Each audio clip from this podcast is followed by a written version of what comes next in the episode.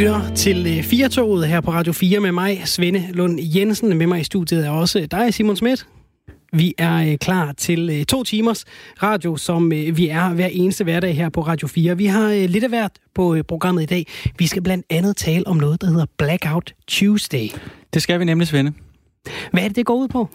Jamen, det er simpelthen øh, musikbranchen, øh, den globale musikbranche, der, øh, der sammen lige nu øh, i dag her den 2. juni øh, træder et skridt tilbage lad mm. være med at arbejde, for ligesom at vise øh, sympati mod den, øh, i forhold til den racisme og den politivold, der foregår lige nu øh, over i USA. Og hvis du har øh, åbnet din Instagram-app her til morgen og formiddag, så vil du måske også lægge mærke til, at der er rigtig mange sorte billeder. Det ser ud som om, at, øh, altså, at, at appen ikke er loadet ordentligt, at man måske ikke har, har nok signal på telefonen. Men det er simpelthen alle mulige mennesker, både i og uden for musikbranchen, der lægger billeder op, som øh, har en helt sort baggrund, som en øh, sympatierklæring med, øh, med de øh, race øh, Øh, øh, præ, raceprægede øh, optøjer, der er i USA lige nu, altså i hvert fald som, som er motiveret af, af den racisme, som mange har følt i lang tid, især fra, fra politiet i USA. Ja, som du siger, det vidner også om, at det her det er, det er vokset, øh, fordi det er ikke længere øh, det her Black Tuesday, det er, eller Blackout Tuesday, det er ikke kun musikbranchen, nu det er det også vokset til, at civile mennesker, der ikke har noget med musikbranchen at gøre, også uploader de her sorte øh, firkanter på eksempelvis Instagram.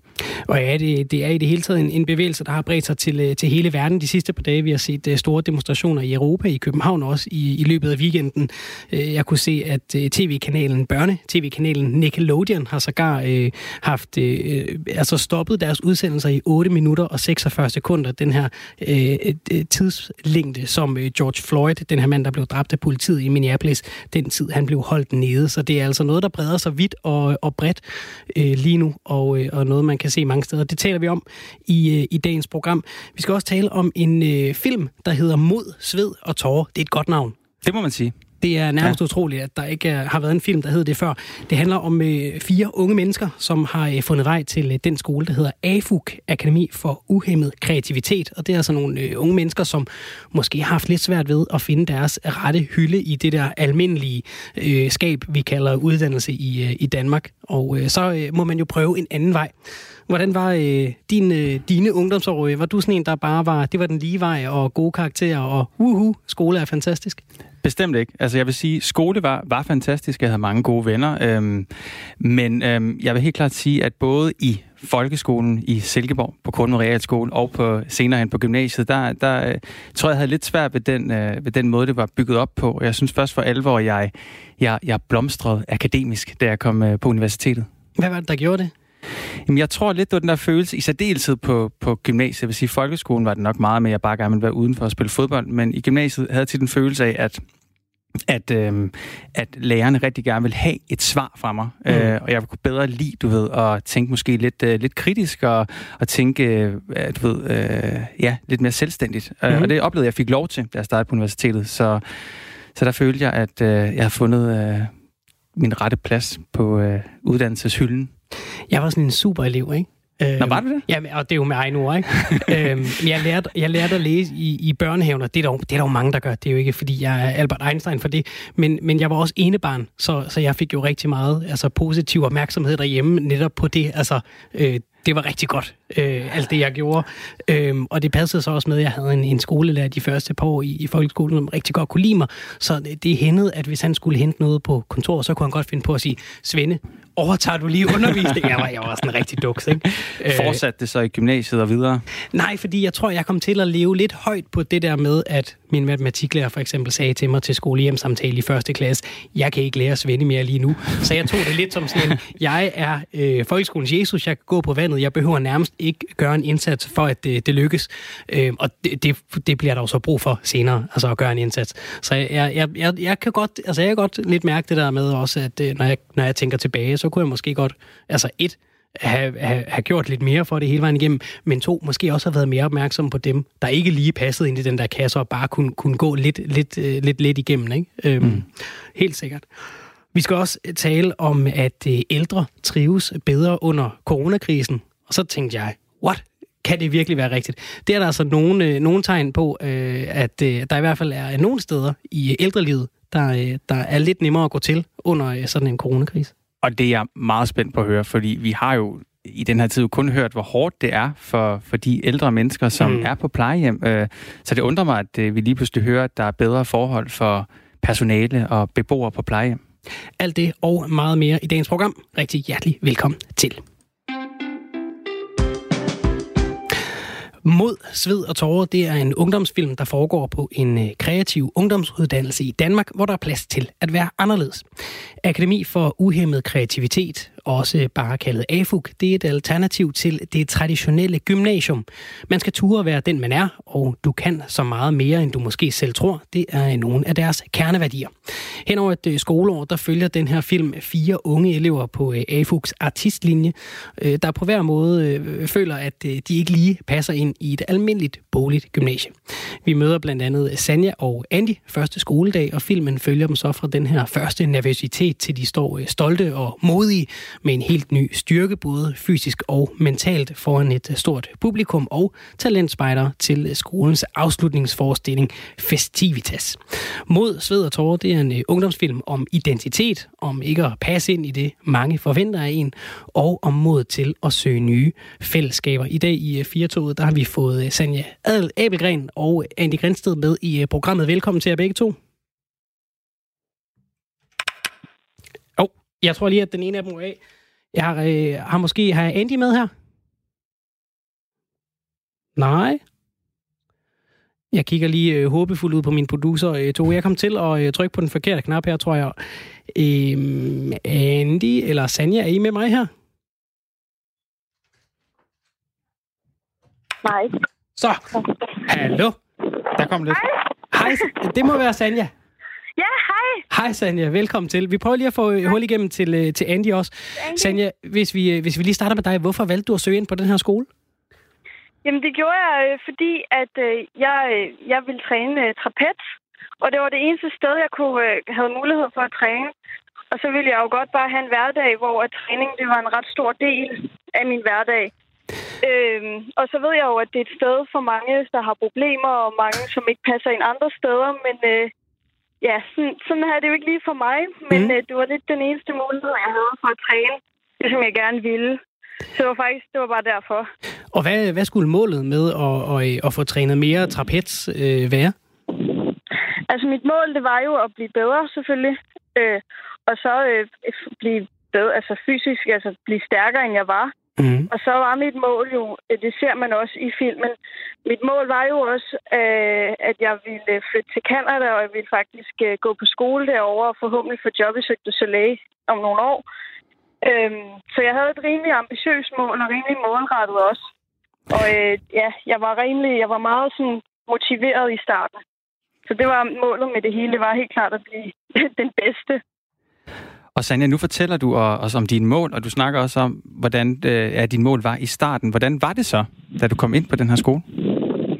Øhm, altså i starten var det meget fint faktisk. Der, øh, ja, det var helt okay, og alt var nyt, og jeg lærte nye mennesker at kende.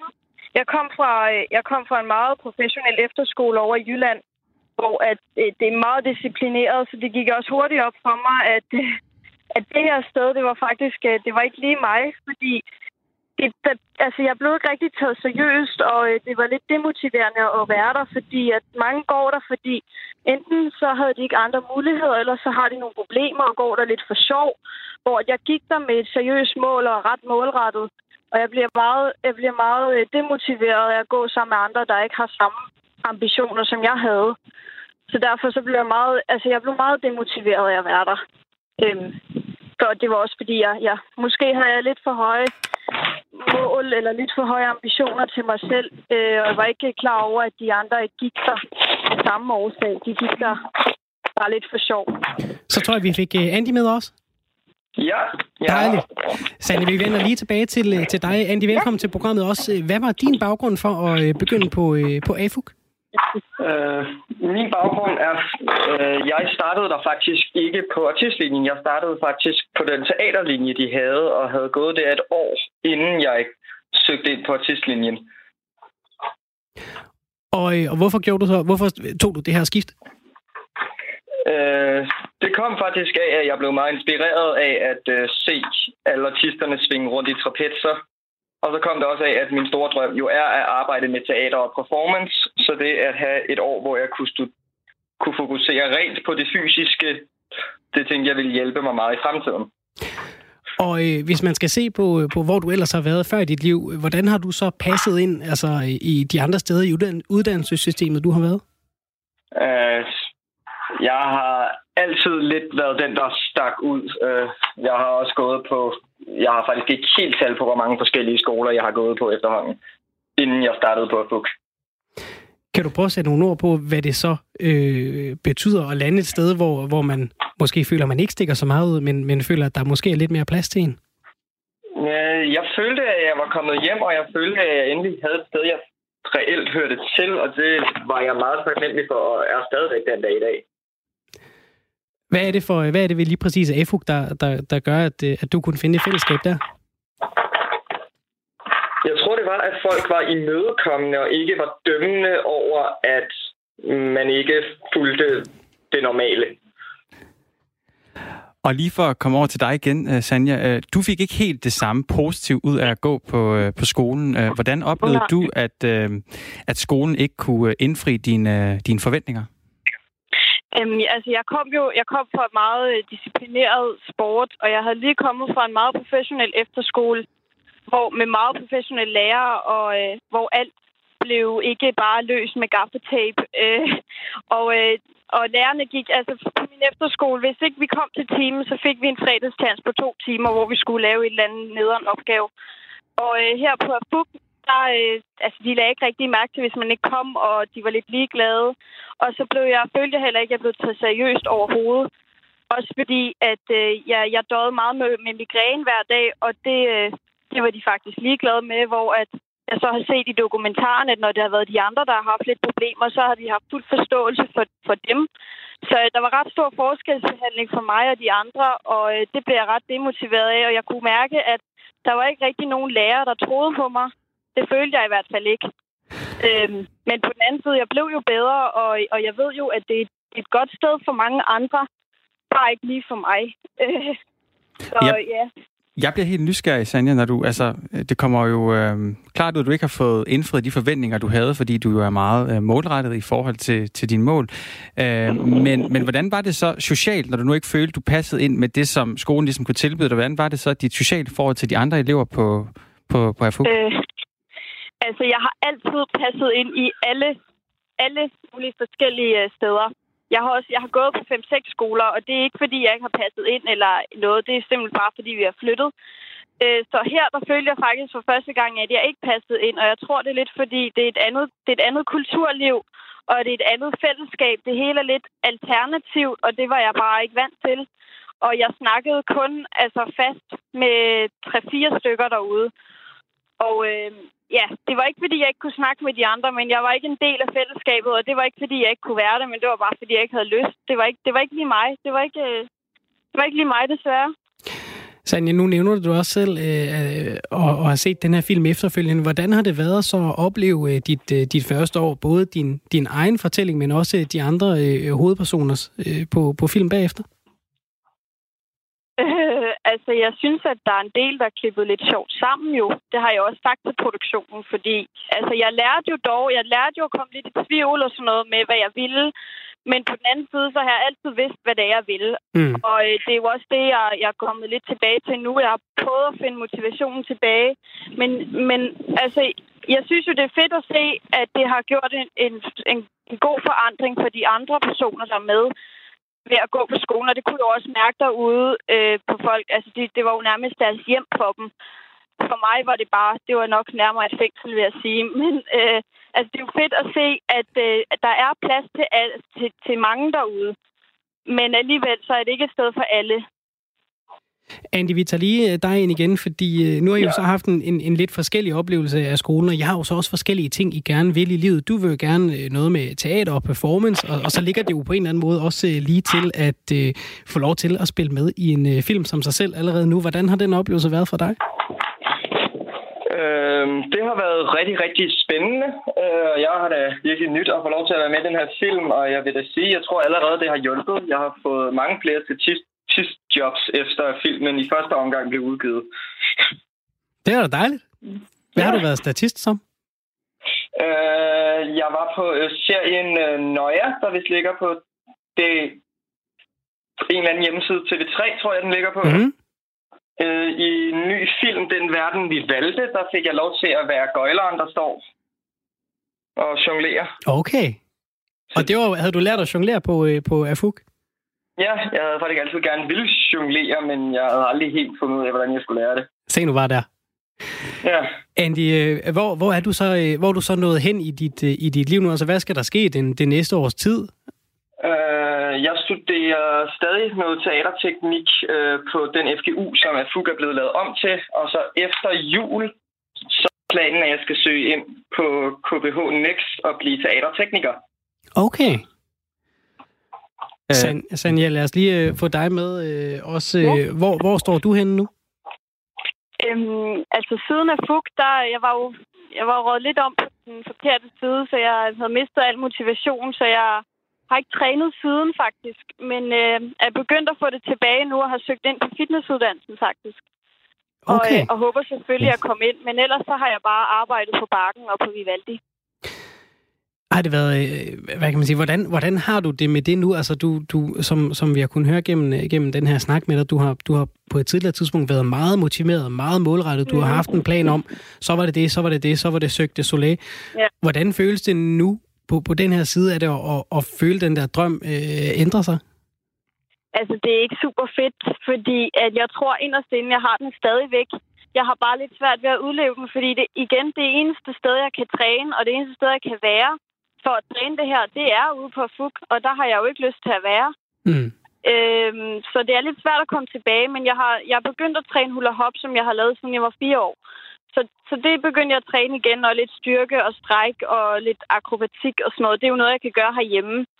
Men lige med, med luftakrobatik og trapez, det kan jeg kun lave derude, så det er selvfølgelig... Det er, lidt, det, det er trist for mig, at jeg lige pludselig kom ud på det sidespor. Mm. Men øh, jeg ved, at jeg nok skal finde tilbage før eller siden. Sanja, spørge dig, jeg bliver nemlig lidt nysgerrig. Nu er der så blevet lavet en film om, om Afuk, og, øh, og du er så en af dem, der er med i den, men har ikke øh, så meget positivt at sige, i hvert fald om din oplevelse, som du siger, der er nogen, der blev glade for det. Det var ikke lige sagen for dig. Har du kunnet mærke, at der er blevet kigget skævt øh, til dig, fordi du så ikke spiller altså helterollen i filmen på den måde, men at du lidt måske er skurken i virkeligheden, set med, med skolens øjne, kunne man sige?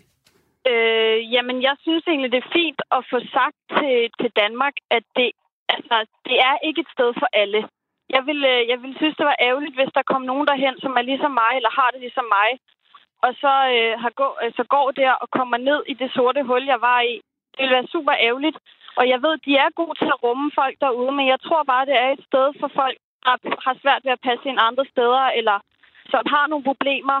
Øh, fordi det har jeg ikke, og jeg har ikke haft de problemer overhovedet før. Øh, så, så, og jeg sagde også, at de havde valgt mig øh, til at filme. Jeg sagde, hvorfor er det, de har valgt mig til, til, når jeg ligesom er så negativ omkring det her. Og de sagde også, at det var for at få lidt forskellige perspektiver på, at det her ikke er paradis. Men det er jo lidt, altså de har jo klippet det lidt, lidt øh, forskelligt sammen, så jeg er jo ikke så negativ, som, som jeg måske har været. Men det er også, det er et godt sted, og vi kan ikke være det for uden her i Danmark i hvert fald. Nu synes jeg lige, vi skal vende fokus tilbage mod dig, øh, Andy. Øh, nu hører vi jo, øh, øh, at Tanja er lidt selvfølgelig kritisk over for AFUG. Altså, hvilket, vil du anbefale folk at starte på den her skole? Øh, jeg vil ikke anbefale det til alle og enhver. Men, Hvem vil du så øh, anbefale det til? Jeg vil for eksempel anbefale det til folk, der er meget, meget skoletrætte. For eksempel rigtig mange, der har talt om, blandt andet mine brødre, som har talt om, at de virkelig ikke er klar til, eller ikke har lyst til at sidde og bare lave opgaver i en, på et gymnasie, når de nu er færdige med 9. klasse. Så vil jeg sige, jamen hvorfor så ikke tage et år på at book og finde ud af, hvad det er, du vil, og få lov til at have det sjovt. Men men hvis man for eksempel kommer direkte fra en, som Sanja, meget professionel skole, så er det måske ikke at FUG, man skal tage til. Andy Grænsted og Sanja Abelren, tusind tak for at være med her og fortælle om jeres oplevelse ved at gå på den her skole af FUG, som altså er portrætteret i filmen Mod, Sved og Tårer. Tusind tak til jer begge to. Ha' en dejlig dag. I lige måde.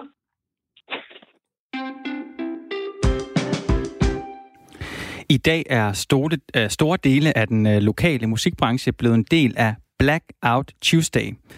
Under hashtagget The Show Must Be Paused går musikbranchen ind i kampen øh, mod den racisme og politivold, som for alvor udspiller sig i USA i, øh, i de her dage. Og, øh, og ved, at, ved at træde væk fra deres daglige arbejde, vil de sende et budskab om, at der er brug for forandring. Øh, vi har i dag prøvet at få fat i forskellige fra musikbranchen øh, uden held. Øh, vi fik blandt andet det her autosvar fra Warner Music. Øh, tirsdag den 2. juni er Warner Music en del af musik uh, Music Industry Blackout Tuesday. Vi træder væk fra arbejdet og retter vores opmærksomhed mod den racisme og uretfærdighed, der er i verden omkring os. Vi har alle et ansvar, og dette initiativ er begyndelsen til forandring. Og det er forskelligt, i hvilket omfang musikindustrien vil fortsætte med Blackout Tuesday, når den her dag er omme. Men de to afroamerikanske kvinder fra musikbranchen, der står bag The Show Must Be Paused, de siger følgende, uh, We will not continue to conduct business as usual without regard for black lives. Um, og nu vil jeg så sige uh, velkommen til... Uh, Jamen, jeg tror, jeg tror godt, du kan sige velkommen Jeg kan godt sige vel, jeg, jeg, jeg var lige nogen, der faklede med, med hænderne. Uh, må jeg gerne sige velkommen til Fabian? Så jeg godt, du må. Velkommen til dig, Fabian Holt. Uh, ja, hej. Du er lektor på Roskilde Universitet ved Institut for Kommunikation og Humanistisk Videnskab. Uh, hvorfor ser vi den her reaktion fra musikbranchen nu? Øh, jamen, den kommer... Øh, altså, det er først vil jeg sige, at det er ret usædvanligt. Øh, jeg kan ikke huske, at, øh, at øh, musikbranchen har øh, gjort noget øh, lignende. I, altså faktisk, øh, det, kan jeg, det kan jeg slet ikke huske, det kan jeg ikke komme i tanke om. Øh, fordi der har været sådan en øh, opfattelse af, at, øh, at man ligesom adskilte øh, ligesom underholdning og politik, og, og, øh, og selv for enkelte øh, kunstnere eller enkelte musikstjerner var, øh, var det generelt sådan, at deres manager ville have, at de skulle øh, ytre sig politisk, fordi det kunne øh, begrænse deres publikum. Så det er ret usædvanligt. Altså nu, øh, ja, nu nævner du selv, at øh, du umiddelbart ikke har set øh, lignende eksempler fra musikbranchen. Øhm, men hvordan har musik og politik så øh, før i tiden ligesom øh, smeltet sammen? Jo, altså, øhm, hvis jeg lige bare må øh, følge op på spørgsmålet, den anden del, eller det, det spørgsmål, du stillede omkring, hvordan det, det kan være, at vi står her i den her situation, ja. så, så er der ligesom to ting øhm, øh, at trække frem. Ikke? Det ene, det er, at altså, musikken, øh, altså det her, det er, i, hænger i høj grad sammen med hvad skal man sige, øh, nogle mere generelle øh, sociale øh, øh, hvad skal man sige, forhold. Altså, øh, den bevægelse, som hedder Black Lives Matter, som opstod øh, som reaktion på, øh, hvad skal man sige, øh, den fortsatte politivold mod øh, sorte i Amerika, altså den opstod der i, i, i begyndelsen af, 0, øh, i begyndelsen af 10'erne, cirka 12-13. Øh, og så blev der ligesom fuldt lidt op på den, øh, hvad skal man sige, i, i musikkens verden, at der var flere øh, stjerner, øh, blandt andet Beyoncé, men også Kendrick Lamar for eksempel, som brugte deres stjernestatus til at, øh, øh altså, øh, ligesom politisk, altså de havde opnået en status, brugt den politisk, og så, så kan man sige, øh, mens det så ligesom øh, øh voksede, øh, og den der bevægelse, den voksede, øh, så så blev Trump valgt til den præsident i 2016. Øh, og nu, tre og et halvt år efter, Øhm, og især en coronapandemi, øhm, så tror jeg ligesom, at det, der sker nu, det er, at det hele er ved at gå over.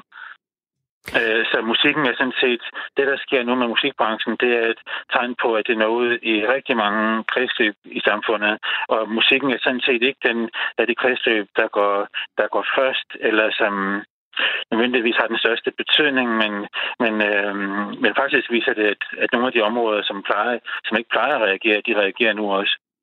Har man råd til, øh, tør jeg spørge, at, at lade være med og, og på en eller anden måde støtte op om, om budskabet Black Lives Matter eller Black Life, eller Black, øh, Blackout Tuesday lige nu? Altså, øh, fordi jeg, jeg, jeg har også set øh, det synspunkt, at hvis man ikke øh, melder ud nu, så har man også lavet en stillingtagen. Altså, øh, vil, vi se, vil vi se flere og flere øh, musikere øh, melde ud?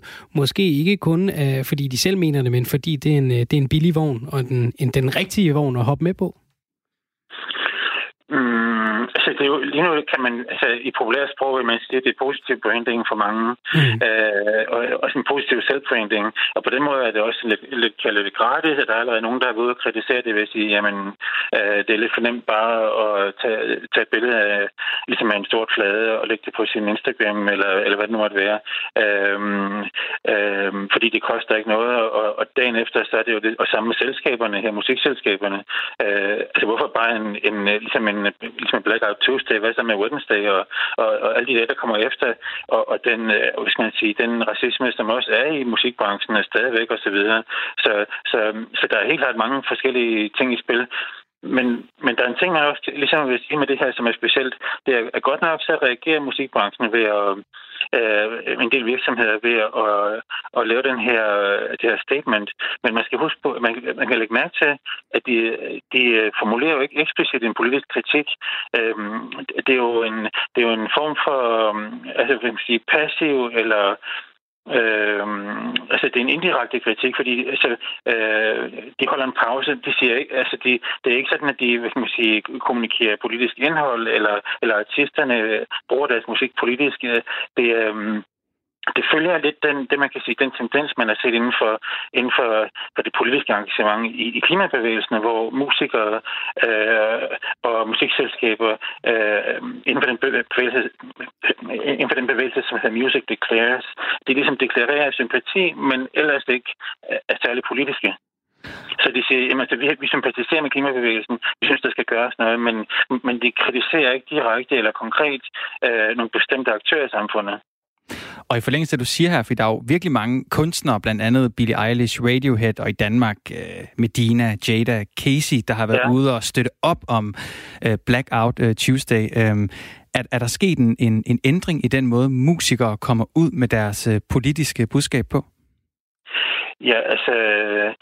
Øh, Altså, det tror jeg, det tror jeg godt, man kan sige. Altså, fordi øh, altså, øh, øh det kan man sige, at den her, den her bevægelse, den, den har bredt sig, og de navne, du nævner, altså, der er flere navne, som, som, som reagerer på det.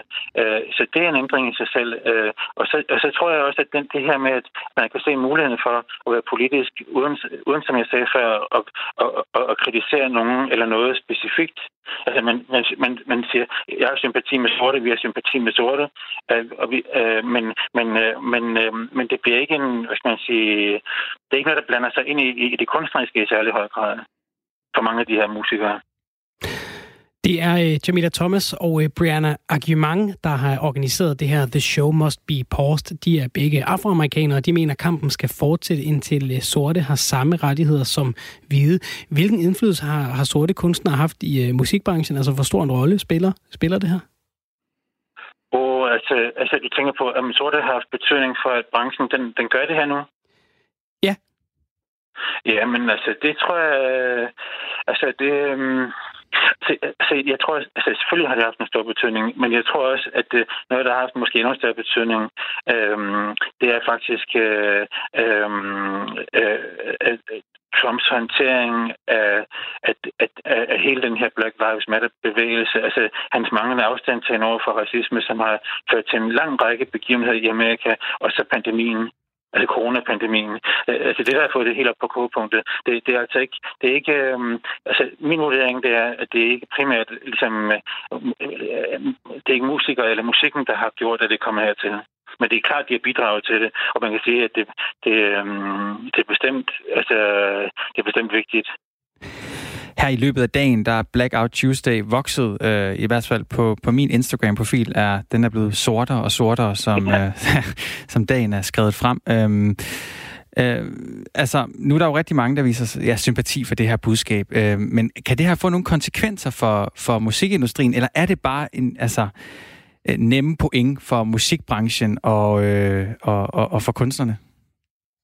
Altså, jeg tror, det er vigtigt, at, øh, at, at øh, altså, øh, altså, det kan altid blive kritiseret, og, og, og, og det der, hvad skal man sige, anklager med det nemme point, det, det vil jo vise sig på sigt, altså om, om, om det her, det, om, om kunstnerne følger op på det, og, og, øhm, eller om det kun lige var den her indgang, men øh, altså, øh, øh, jo flere kunstnere, som går med i det, og som engagerer sig i det, jo bedre, øh, altså for den her sag, ikke? Altså, øh, og, øh, og øh, det må man sige, at, at, at der er altid sådan en, en, nogle dilemmaer omkring det, man kalder celebrity-aktivisme. Øh, fordi man tænker, jamen er det her sådan noget med altså, kendte mennesker og underholdning, øh, det, det, det, det bliver blandet sammen med, med nogle meget seriøse budskaber eller, eller problemstillinger i samfundet. Øh, men man må sige, at historisk set, så har, øh, øh, så har celebrities, så har kendte mennesker flere gange haft en væsentlig betydning for at påvirke den offentlige holdning. Altså vi så det især ved, øh, ved borgerrettighedsbevægelsen i 60'erne, hvor, øh, hvor ligesom, musikere som Harry Belafonte havde en stor betydning for at mobilisere modstand og, og bygge bro til det hvide hus osv. Så, videre. så, så, det, så celebrity-aktivisme kan spille en vigtig rolle. Hvad vil du i, i din vurdering, Fabian Holt, sige, at musikbranchen skulle gøre? Altså er der et alternativ til det her Blackout Tuesday, hvis de virkelig vil gøre en forskel? Øh, jamen, jeg synes det er allerede, at, altså, at, de, at de gør en forskel, øh, og, øh, og det synes jeg, det, det, øh, altså, det er rigtig godt. Jeg går ikke ud fra, at der er nogen, der lytter her, som, er, som, som, øh, som ikke går ind for, for, øh, for social retfærdighed, og, og, og, og, og, og, og hvis man siger, og, og ligesom, øh, synes, at, at, at politi mod sorte er, er, er meget problematisk og helt forkert. Øhm, altså det, det store spørgsmål, det er ligesom, øh, hvor meget øh, øh, musikbranchen den øh, følger op på det her. Om, om, om det kommer til at være sådan en, øh, hvad skal man sige, sådan en, bare en kort event, og så var det ligesom det, eller om, altså, og der tror jeg også, der vil, der vil branchen også kunne føle sig lidt frem i forhold til, til hvad der sker i resten af verden. Øh, og lige nu, der, der er situationen meget sådan, øh, sårbar, øh, synes jeg, i USA. Øh, det, er, det er en meget skrøbelig situation. Øh, så, så det er svært at, ligesom, at forudse, hvordan øh, det her det kan gå videre frem. Men, ja, men altså, eftersom som øh, musik er en uh, kulturform, der har stor betydning for øh, den måde, som, som mennesker ligesom uh, skaber identitet og oplever fællesskab på, og eftersom uh, som sorte uh, og også mennesker med andre hudfarver, har, uh, man ved, har, har, har spillet en stor rolle i, i, uh, i musikkens historie, så, så, er det, så, så, er det, så, er der en, så er der faktisk en, en opgave frem ad banen for at opnå større social retfærdighed hele vejen igennem, og ikke kun i forbindelse med en enkelt event, hvor man støtter op omkring noget eksternt.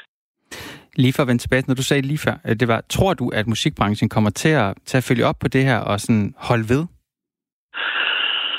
Øhm, altså, jeg synes, situationen lige nu den er uforudsigelig, men, men altså, øhm, så det tror jeg faktisk ikke rigtigt, jeg vil, øh, jeg vil spørge, jeg vil sige, at man kan sammenligne det måske med, med, øhm, med, med, med anti-apartheid situationen i 80'erne, altså mod Sydafrika og støtte øh, sympati, sympati øh, erklæringer fra Nelson Mandela, det var også forholdsvis øh, ligesom, øh, det var også øh, rimelig stærkt i en periode.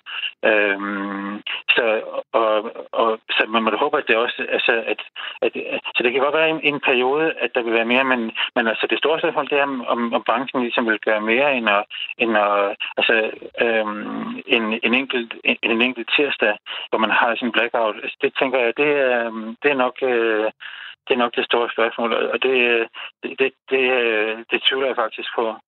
Hvis vi skal prøve at, at se lidt videre end, end den her ene tirsdag, Fabian Holt, hvad tror du så, det her vil, vil kunne give for et aftryk på den musik, der bliver lavet i, i kølvandet på det her? Altså hvilken, hvilken, hvilket aftryk giver sådan nogle store øh, sociale øh, begivenheder øh, på musikken? Ja, altså... Øh det, det vil jo gøre med til, altså, det vil med til at gøre det mere acceptabelt øh, for, øh, for musikere at, øh, at, øh, at forholde sig politisk til, øh, forholde sig til det, til det her politiske tema, og eventuelt også andre temaer. Øh, og man skal huske på, at det, at det her det er, en, det er meget vigtigt at holde, holde, øh, ligesom holde fokus på, at det her det er netop ikke et, et, et direkte politisk statement, men det er det, jeg kalder et implicit statement. Og det vil sige, at de, de formulerer faktisk ikke en kritik af noget eller nogen, men, men, men de siger, øh, de siger, nu lukker vi ned øh, i sympati med det her.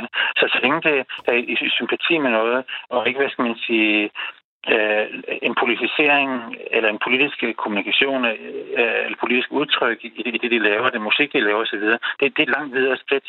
Øh, det vil også være et langt øh, større skridt at gå for, for, øh, ligesom for de store pladselskaber og, og promovere politisk musik. Øh, det vil være, altså det, det, det, vi er slet ikke derhenne. Så, så, så jeg tror, at øh, øh altså det er den, øh, det, som kalder Music Declares, den her bevægelse, øh, som, som er etableret i England, altså hvor man, hvor man siger, vi har sympati med, vi synes, det er, det, er, øh, det er vigtigt, at der bliver gjort noget for klimaet. På samme måde kan man nu sige, vi har sympati med sorte, vi synes, det er vigtigt, at der bliver gjort noget for en større social retfærdighed.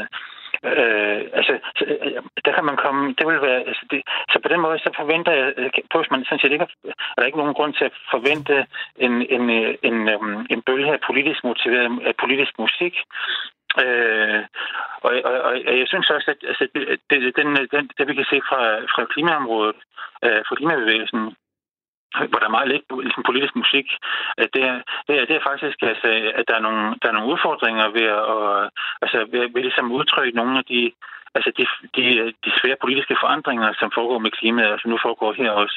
Altså det, det er faktisk svært i popmusikken at, at få det til at, hvis man siger, at, at bruge popmusikken som medie til det. det er, øhm, og, og virkelig, hvis man kigger tilbage til 60'erne, for eksempel. Vi, tager, vi har sådan en forestilling om, at øh, altså, i, ligesom under nogen, som, det var nogen, som prøvede, at der var musikken politisk og så videre. Så er det faktisk ikke så meget musikken var politisk. Og hver gang der bliver arrangeret en politisk begivenhed, som havde det politiske ligesom som er fokus, øh, så, så, var, så var der faktisk, øh, altså hvis man arrangerer ligesom en politisk musik, en politisk musikfestival, så kom der ikke ret mange. Det var ikke særlig populært. Så, så, så måske er det også en illusion, øh, en illusion om, at popmusik ligesom engang har været meget politisk, og, og i dag slet ikke er det mere. Men den er måske altid svært ved at være, altid svært ved at være politisk. Nu øh, nævnte du, Fabian Holt, at, at, at øh, hvordan udviklingen har været med, med den her bevægelse siden i, især at øh, Donald Trump blev valgt som, som øh, præsident. I USA har de jo lidt, altså det er lidt et betændt emne, det her forstå det, dem der kan øh, racisme, altså at, at der har jo nærmest været et, et, et, et klima, hvor man kunne være for eller imod, og derfor har det også været, øh, været farligt for, for musikere at tage stilling den ene eller den anden vej, fordi man så potentielt øh, skræmmer en, en stor øh, kundegruppe væk. Er der flere, der vil smide hæmningerne og, øh, og komme ud og, øh, og, og støtte op om øh, det her Blackout Tuesday nu her, hvor det breder sig som en steppebrand over øh, sociale medier? Ja, det tror jeg Altså, som, som, som sagt, så tror jeg, at det, det startede med, altså det, den stærkeste kraft i det her, det er, det er, det er, det er, en, det er en reaktion mod Trump. Uh, det, så, altså, det er, det kan man sige, um, det, det begyndte, altså ligesom den tendens, den, begyndte, den husker jeg, at starte startede det med Taylor Swift, da, da hun op til det sidste valg, øhm, øh, øh, øh, som guvernørvalg, som jeg husker det i Tennessee, ligesom tog kraftigt afstand fra Trump og kom en politisk udmelding. Jeg tror, det var i 2017. Mm. Siden har der været en række af sådan nogle ting, øh, øh, og det var på hendes Instagram, og, og, og det var meget, altså sådan, øh, altså det var øh, noget, hun gik, altså hun gik helt ind i det. Øh, og det vil sige, øh, det har der været en bølge af siden, øh, og, øh, og den tror jeg, vi fortsætter. Jeg tror, at musikken, eller øh, kulturens verden, ligger som regel til venstre for, øh, for den politiske øh, mainstream. Altså, den er typisk lidt mere, man kan sige, om, man kan simpelthen venstreorienteret, ikke? men den er i hvert fald mere sådan, øhm, øh, altså sådan kort sagt, ja, så, den, så ligger den mere venstreorienteret. Øh, og mange kunstnere oplever, hvad skal man sige, det her, øh, altså, øh, som, som øh, oplever altså, øh, racisme som helt uacceptabel, faktisk. Mm. Øh, og derfor så tror jeg også, at og, og Trumps, øh, at det, han ligesom øh, på en måde øh, ligesom puster til ilden frem for, og, frem for at vise, at han, han vil, han vil kæmpe for sammenhold i landet, det tror jeg, det gør, at mange siger, at det, vi har slet ikke noget valg. Vi føler ikke, vi har noget valg. Og det jeg tror jeg, det er der, at vi er kommet hen nu. Det er, at mange de føler, at hvis man ikke tager afstand for det her, så tager man slet ikke afstand for tak. noget. Tak til dig, Fabian Holt, lektor på øh, Roskilde Universitet ved øh, Institut for Kommunikation og øh, Humanistisk Videnskab. Simon, det er et spændende emne, det her. Og det må man sige. Det er jo noget, man ikke har kunnet undgå at lægge mærke til, de her støtteerklæringer fra høj og lav inden for musikbranchen. Jeg faldt over en for et par dage siden. Det var David Guetta, det er den verdens øh, berømte DJ. Han er en af de øh, største i øh, den branche. Han står oppe på et tag i New York, altså sådan en rooftop-terrasse med stor DJ-pult, som man kender sådan en DJ. Der er store højtalere stillet op. Han bliver filmet fra flere forskellige vinkler. Altså, det ved vi, de her musikere, de har jo nærmest tit et, nærmest et selvstændigt produktionsselskab med sig rundt for at dokumentere det, det ene og det andet. Øhm, og øh, han lavede et lille mix til ære for George Floyd. Vi kan næsten lige lade David Guetta forklare forklare det selv. Der øh, kommer lige en øh, lille lydbid her. Fedt. The world is going through difficult times, and America too, actually. So last night, I knew we were going to do this, and I made a special record. So this record is in honor of George Floyd. And I really hope we can see more unity and more peace when already things are so difficult. So, shout out to his family.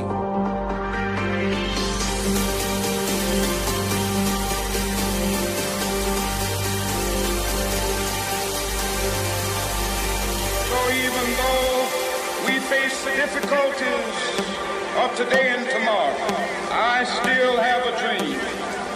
It is a dream deeply rooted in the American dream. I have a dream. Og så øh, står han der ellers bare med sin øh, sædvanlige DJ-arm, David Guetta, og står og øh, fyrer luftpistolerne af. Shout out to his family. Øh, og så et øh, monster af et øh, drop med øh, Martin Luther Kings I Have a Dream nedenunder. Det var godt, at vi havde David Guetta til at gøre en inde på racisme, var? Han gør noget, den gode David. Landet brænder i gaderne flere hundrede meter under ham, men han står op på terrassen, der kan de jo ikke nå op. Nej, præcis. Der er ikke nogen sten, der kan nå ham derop. Øhm, og, og det er jo lidt, vi, vi prøvede at få svar øh, på det spørgsmål med, med Fabian Holt også. Altså, er det ikke bare en gratis omgang at, at melde ind? Og det er jo lidt, det er i hvert fald den følelse, jeg sidder med, når jeg ser sådan en David Guetta, ikke? Og han, han rammer nogle af de rigtige begreber, men, men, men han, han står jo også bare og, og ligner fuldstændig sig selv. Han virker ikke synderligt berørt af det.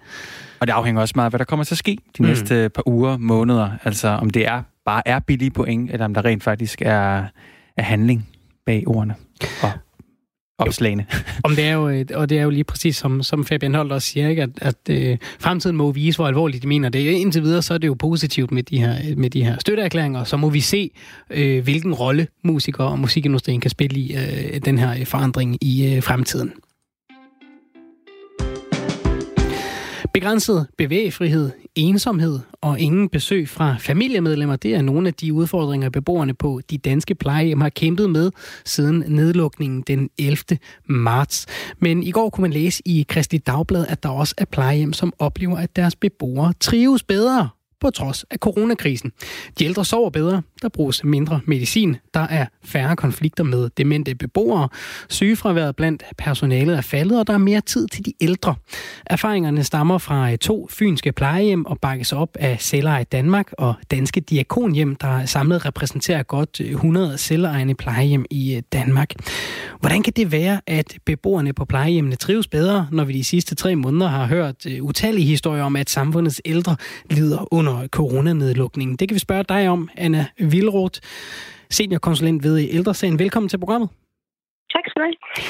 Hvad er årsagen til, at de ældre på plejehjemmet og personalet lige pludselig har øh, fået det bedre under den her, øh, ja, vi kalder det jo en krise, så, så øh, hvordan kan det hænge sammen? Altså først vil jeg understrege, at den, den her historie, den, den øh, hviler jo på en ikke systematisk videnssamling eller forskning. Altså det er jo noget viden fra personale på nogle få plejehjem, mm. øh, og man har heller ikke spurgt beboerne selv.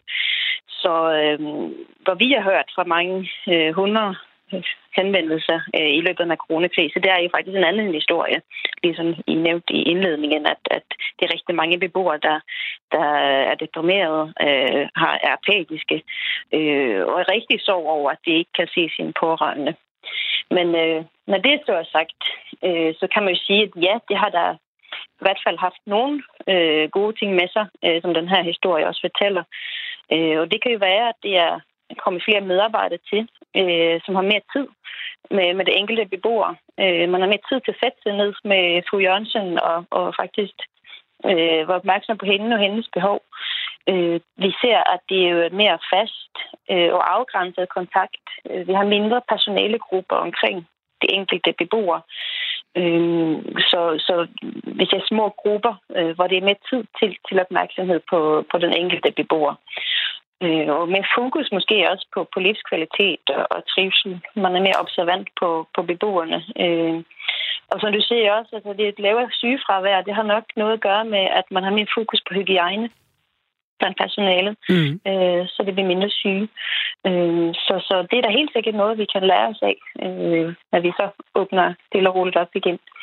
Ja, jeg skulle til at spørge, altså nogle af de her ting, der så kan fungere lidt mere øh, gnidningsfrit, er det noget, man måske ikke har været opmærksom på tidligere, eller er det fordi, man har løbet så stærkt ude på plejehjemmen, at der ikke har været tid til at, at prøve at sætte ind nogle af de steder?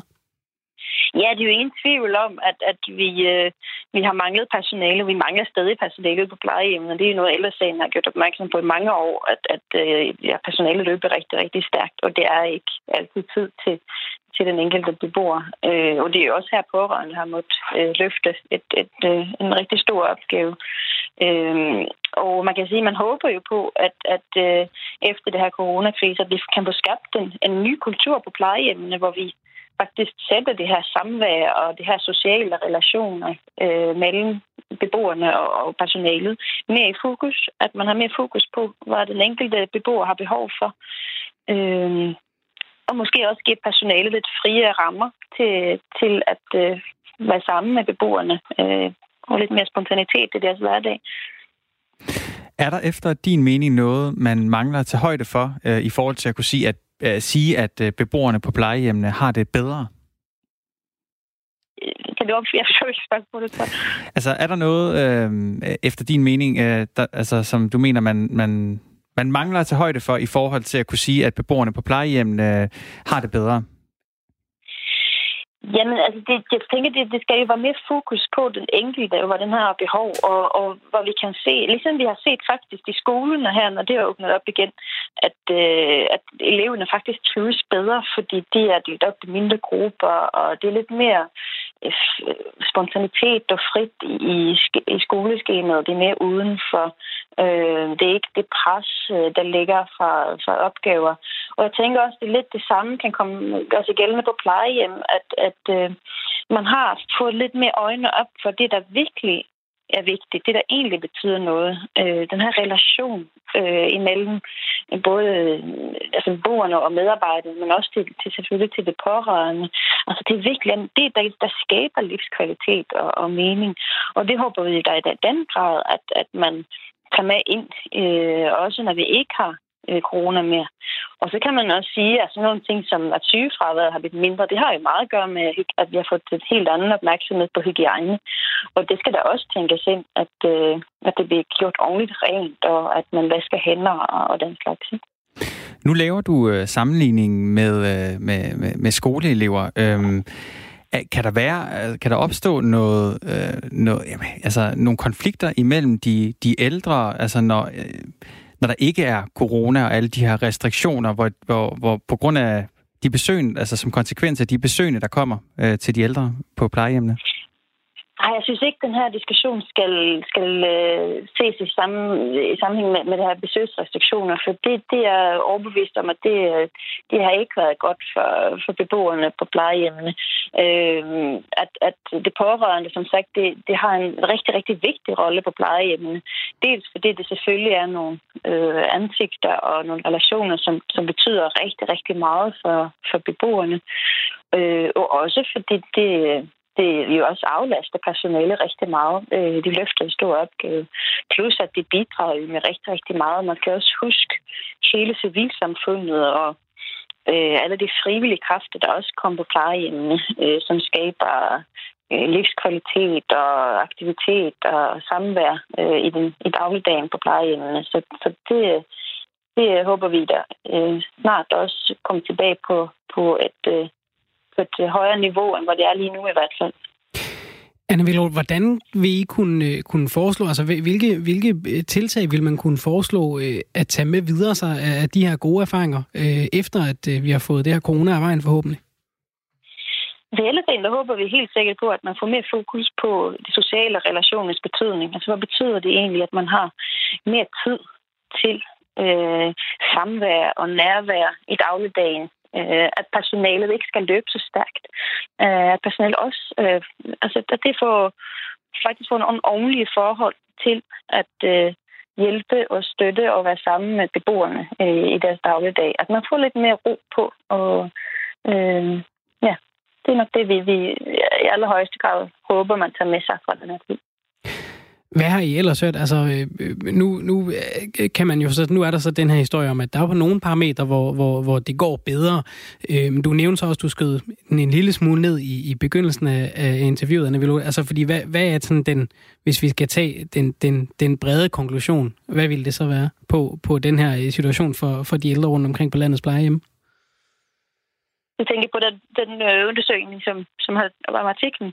Jamen altså, mere også, hvad, hvad, hvad I hører øh, ude fra plejehjemmen. Altså, mm. har, fordi så kan man sige, her er nogle parametre, hvor der er nogle ting, der går bedre. Der er mindre sygefravær og, og lidt mm. mere tid til, til de varme hænder og noget socialt samvær.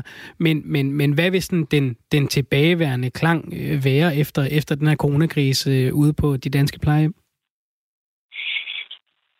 Ja, altså den tilbageværende klang på, på altså, jeg tror, man vil have meget mere fokus på, på hygiejne. Man vil have meget mere fokus på også et, et beredskab, øh, når det kommer, øh, hvis og når det kommer en ny pandemi. Øh, man vil have mere, forhåbentlig mere fokus på, på øh, de sociale relationer, som vi også håber på. Øh, så det, det er jo helt sikkert nogle opmærksomhedspunkter, øh, som, som plejene tager med sig. Øh, så så det, det, det, det tror vi, det der vil øh, blive ført videre efter det her. Men hvad med følelsen inde i, øh, i, i plejehjemsbeboerne altså også? Altså, hvad, hvad, er det, hvad, er det, øh, hvad, hvad, vil, hvad vil det, de står tilbage med ind i, øh, være? Altså, vil det være, vil det være mere negativt sådan, over en bred kamp? Altså, kan det i, i sidste ende det tage, tage nogle, nogle år af livet for folk? Altså, den, den situation, de har været i her med at være, være, være mere isoleret, end de har været vant til, og, og mere usikre, øh, end, end, end de måske har været vant til?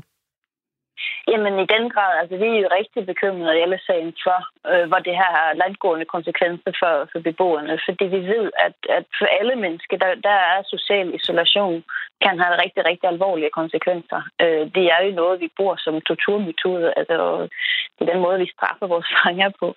Øh, så, så vi, og vi ser jo også, og det er jo også det, vi hører øh, i det henvendelse, vi får, det er beboere, der, der bliver betydeligt dårligere, både fysisk og mentalt, øh, fordi det ikke får den, den stimulans, de ellers er vant til.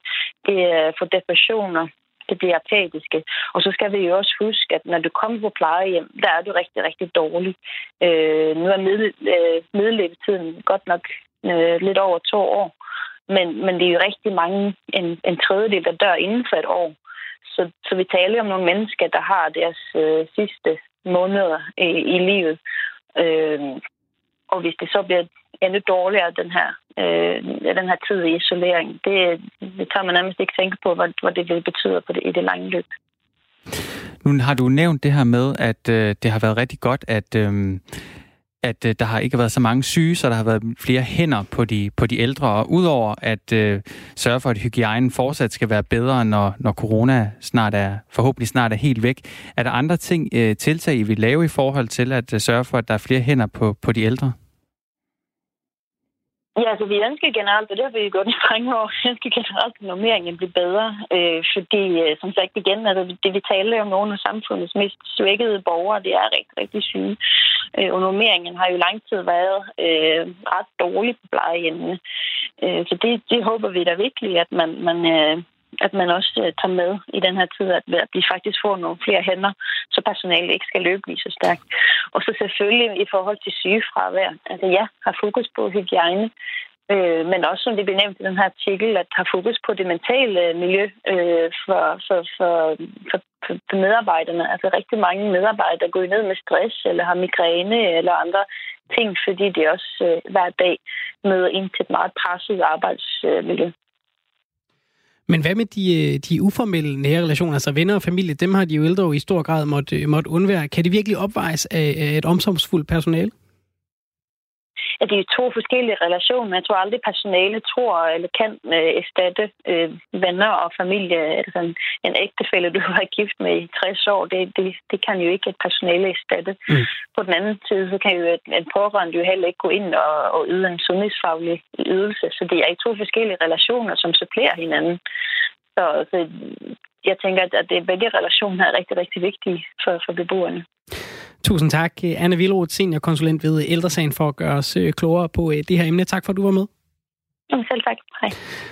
Og det øh, bragte os altså forholdsvis tæt på øh, klokken 16, hvor vi skal have et nyhedsoverblik. Husk, at øh, du kan ringe ind til os 72 30 44 44, eller sende en sms til 1424. Du skal skrive R4, og øh, så et mellemrum, og så din besked. Det kan du gøre, hvis du øh, hører et eller andet, du får øh, lyst til at øh, debattere med os, hvis du får lyst til at blande dig i øh, snakken.